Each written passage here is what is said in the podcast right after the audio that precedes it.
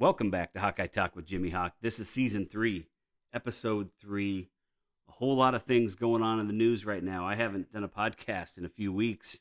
I did get a vacation in there as well, so came back came back refreshed and ready to talk a little Hawkeye sports. And all of a sudden, there's just all kinds of stuff to talk about. We've got baseball, basketball, football, we've got transfers and uh, transfer portal, NIL collectives, all that kind of stuff that's that's been flying around social media and and the news outlets. Today I'm going to stick with baseball and basketball and then hopefully in the next few days I'll have another podcast out talking a little bit of football, uh, the Charlie Jones situation and NIL collectives. Let's kick it off with Coach Heller and the Hawkeye baseball team, they had another really solid season. He just seems like a heck of a heck of a baseball coach. And they got another snub as far as the NCAA tournament. You know, rough start for the Hawkeyes in the Big Ten tournament with a loss, opening things up in Omaha. But the Hawkeyes came back and won three games with their back against the wall in a double elimination tournament. It was fun to see the Hawks beat Michigan but they had to beat them twice to get to the championship game. Just couldn't get that to happen.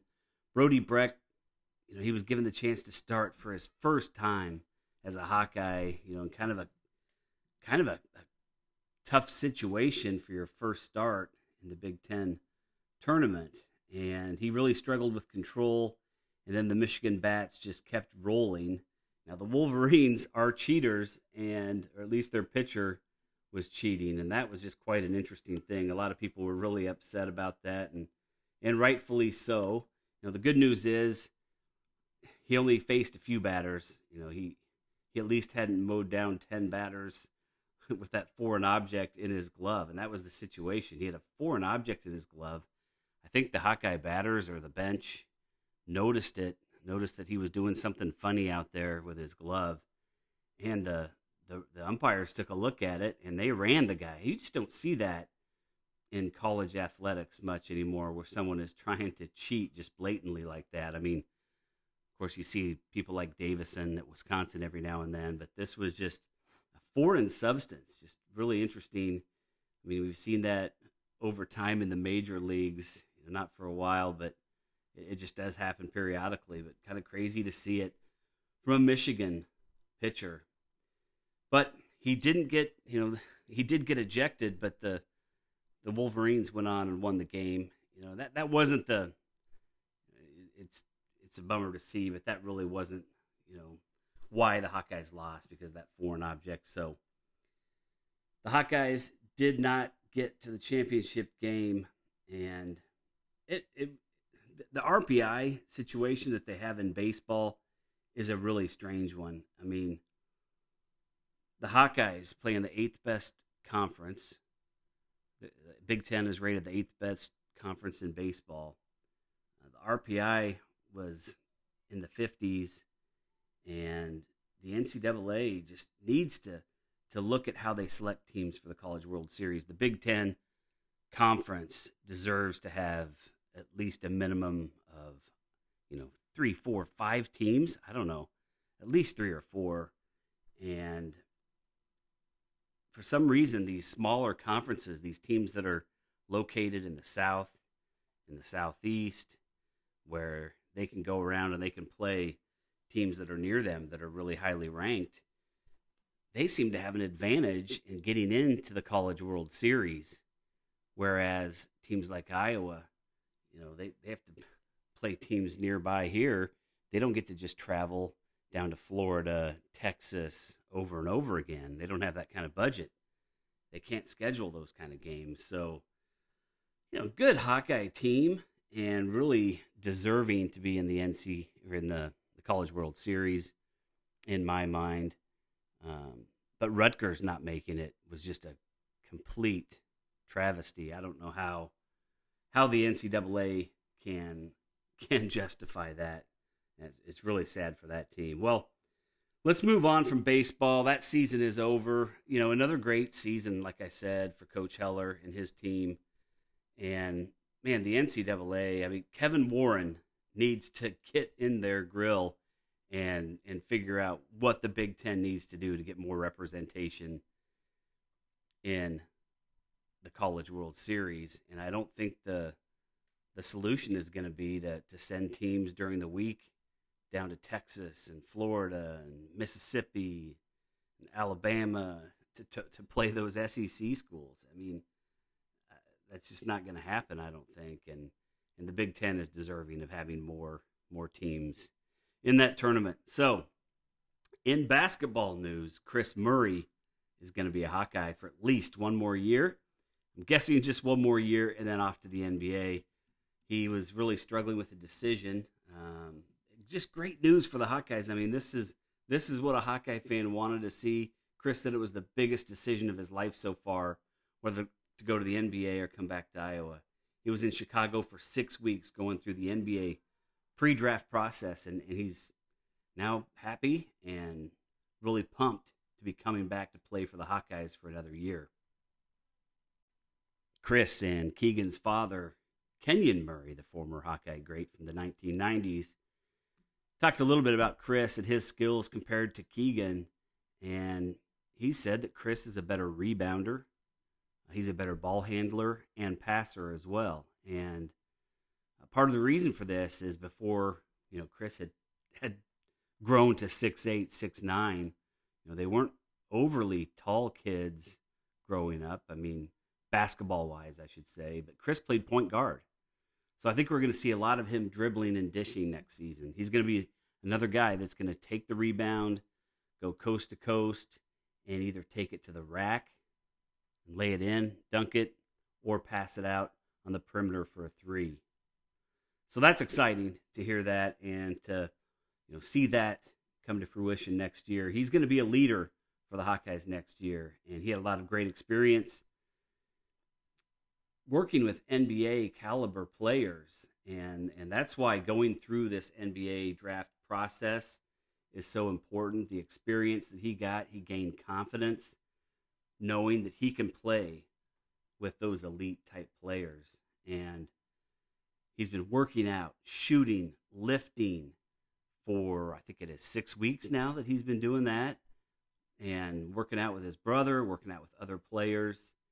And that confidence he gained, uh, showing him that he could play with top NBA type players, it's really going to help him going into next season. So I'm glad he went through the process. Glad that he's back and he's going to be wearing the black and gold again next year. There's been a lot of talk you know, with Iowa not being able to get a big guy in the portal and not having an NIL collective contributed to that. Now, I'll be talking uh, later about the NIL collective that is going to be coming soon. But, you know, the Hawkeyes didn't have that. And it seems like the whole deal is show me the money for these, especially the high caliber players that are in the, the transfer portal. And we don't have any money. we, we, we don't have a collective. Uh, Fran McCaffery can't just go out there and say, "Yep, fifty thousand dollars, come to Iowa and play next year." We don't have a collective that can that can do that, and I don't know if we ever will. Uh, that'll be a topic for another day as well. We're going to have a collective, but I don't know if it's going to be used for recruiting uh, much, if at all. Uh, you know, in that way, as far as enticing players to come just by giving them money, it's going to be used in a little bit different fashion. So again, I'll be talking about NIL Collective at a later date. But, you know, Josh Ogundele, he hit the transfer portal after the season. I don't think there was a run of NIL deals for teams to try to get him, and, and he's back. Um, he and Riley Mulvey need to really get after it. And unless Ogundele loses weight, you know, really buys into the program and working out, he isn't going to see a whole lot of time on the court. But if he buys in, he loses that weight. He's able to get up and down the court. He does have some skills, you know, for a big guy. So I'd like to see Mulvey and Josh both get about five to 10 minutes per game this coming season. And, you know, I guess only if they're ready to go. If they've put in the work and they can be productive both on the defensive end and offensive end while they're out there. And I still think Filip Rebraca will be the starting five at this point. I think he's going to be much improved over last season, which was really an up and down season for him. I expected a little bit more based on what he had done North Dakota, but you know, he struggled a little bit in the Big Ten, and I think he'll he he he will admit that as well. He didn't really like how he played this past season, and he needs to get better on defense, especially against the the dominant centers. There's still a couple of those left in the Big Ten uh, that he'll have to face next year. Uh, be really consistent scoring around the hoop. He's going to have to rebound, which he did a nice job last year, but even even take that up another step. And then he's going to have to make free throws. He really struggled last year from the free throw line, but you know if if he does that I, I, and gets ten or twelve points per game around eight rebounds per game. It would be really big for the Hawkeyes next year. You know, he was around six points, uh, six rebounds last year, and so I'm just saying, just a few more points, a couple more rebounds, and he's likely going to be getting some more minutes this year. So I, I don't think that's out of the realm of possibility. last year, Kris oftentimes spelled him at the five position. Um, but Kris is going to be focused at the four this season. I don't think we're going to see him running at the five a whole lot next season. So more minutes for Rebraca next year, and then maybe 12 or so minutes for Mulvey and Ogundele to split up. At the four, as I said, it's going to be all Kris, and look for him to take on Keegan type minutes from this past season. Watch him play in 35 minutes or so, 38 in those close, really tough games where they're going to need him out there on the court.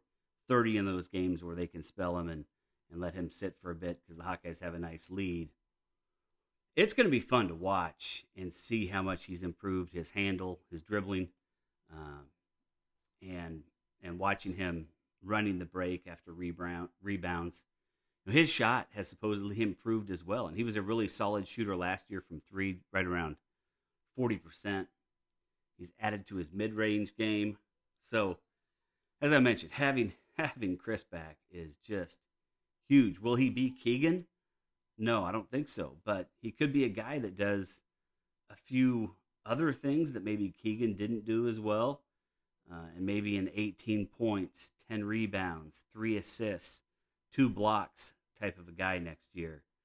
Maybe even higher than that in scoring. I mean, I don't want to put too much pressure on scoring, but he had 29 in one game last year and his minutes were really up and down. So some games he didn't score a whole lot.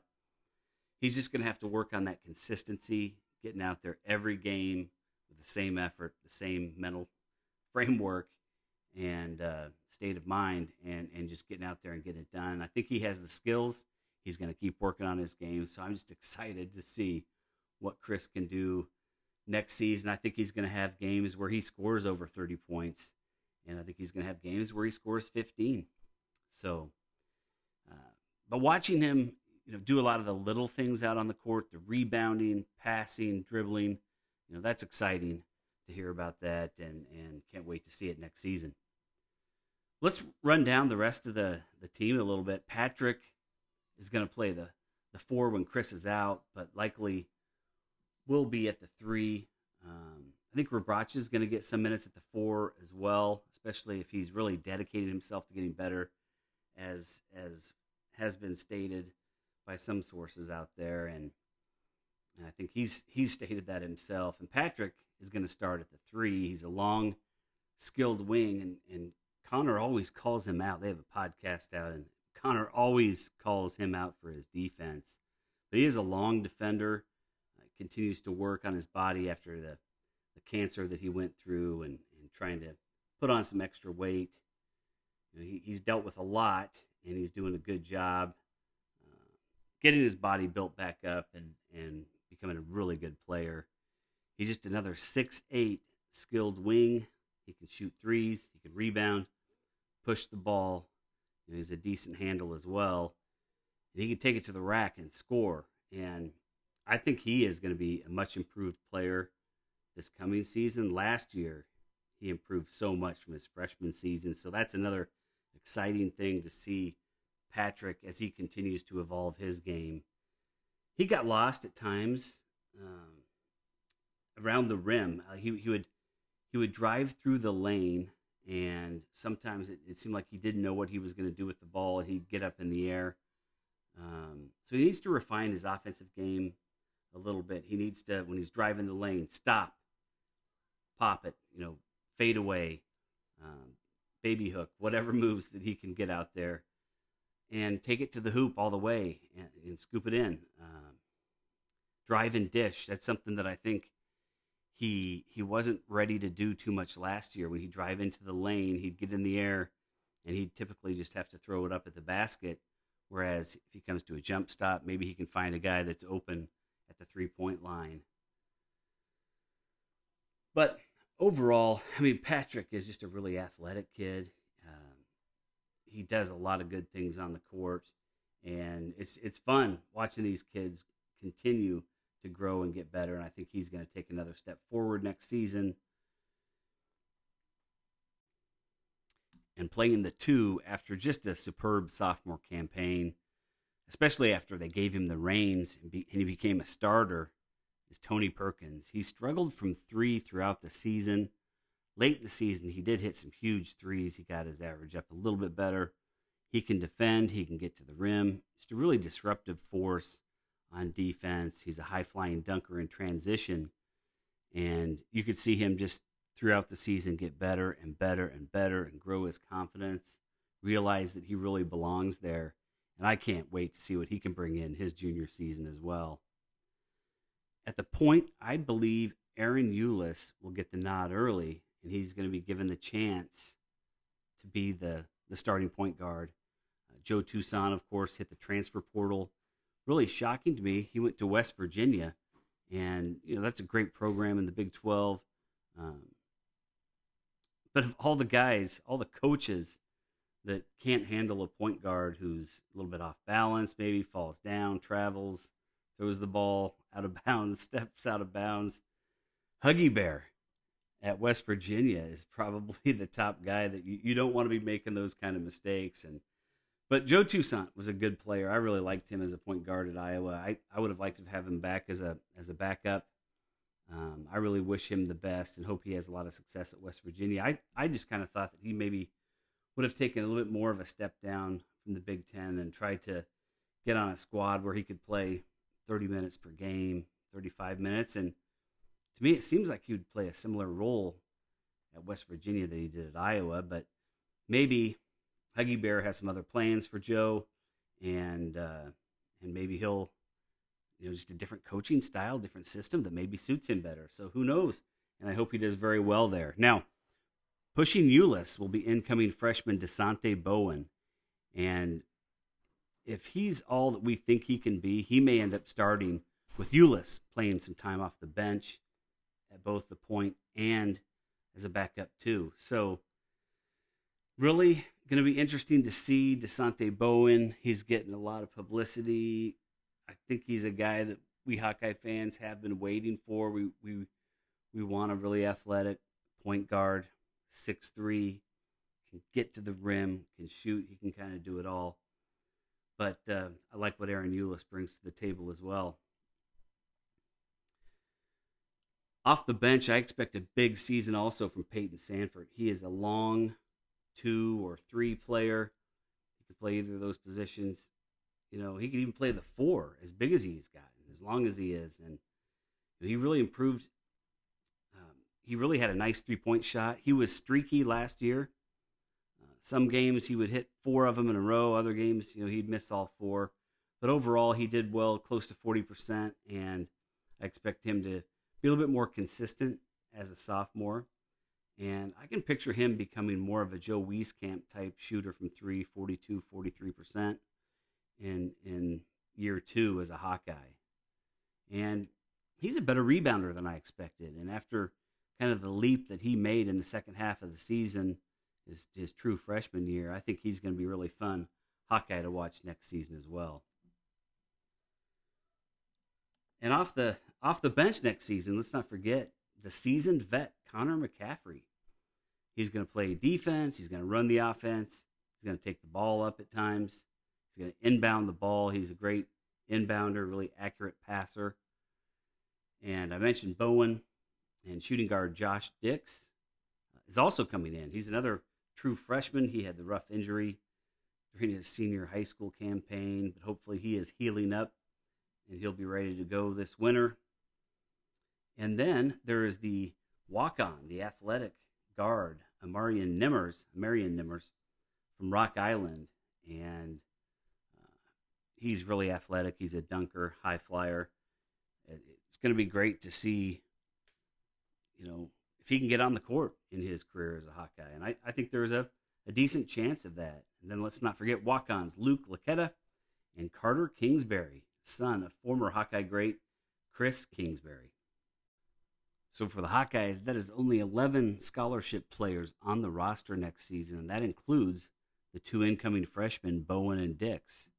Now, hopefully, one or both those guys will be ready for some big time minutes next season at guard. The Hawkeyes are pretty thin at guard right now. They only have three returning players, one of them a walk on in Kingsbury. Bottom line, for me, the core starting five of Ulis or Bowen at point guard, Tony Perkins at the two, Patrick McCaffery at the three, Kris Murray locking down that four position, and then Filip Rebraca. That could be a top 25 team next year and another NCAA berth, maybe in order for the Hawkeyes. I predict that they will get there. I think this is a really long, talented team that's going to score a lot, take care of the basketball, and be really fun to watch. I also think that Sandfort is going to have a big season, averaging you know seven, eight, nine points off the bench, doing other little things as well, rebounding, playing defense. Uh, or Bowen, whoever doesn't start, is just going to be huge coming off the bench next season. Maybe Dix as well as if he's healthy enough and he can go. And having Connor McCaffery is going to be huge from a leadership standpoint. Coming off the bench, doing the things that he does so well. Patrick and Kris will probably both be playing over 30 minutes next season. And they need to try to get more out of Rebraca, some more minutes, as well as some better play from him. Uh, so hopefully he is working really hard and he's going to be able to put up some good numbers next season. Well, that's all I have today. Uh, I plan to come out with another podcast soon. I have some opinions around the Charlie Jones situation, some of the other things going on these days, and I want to touch on that. So Uh, some other topics as well. But until then, hope you're enjoying your summer and go Hawks!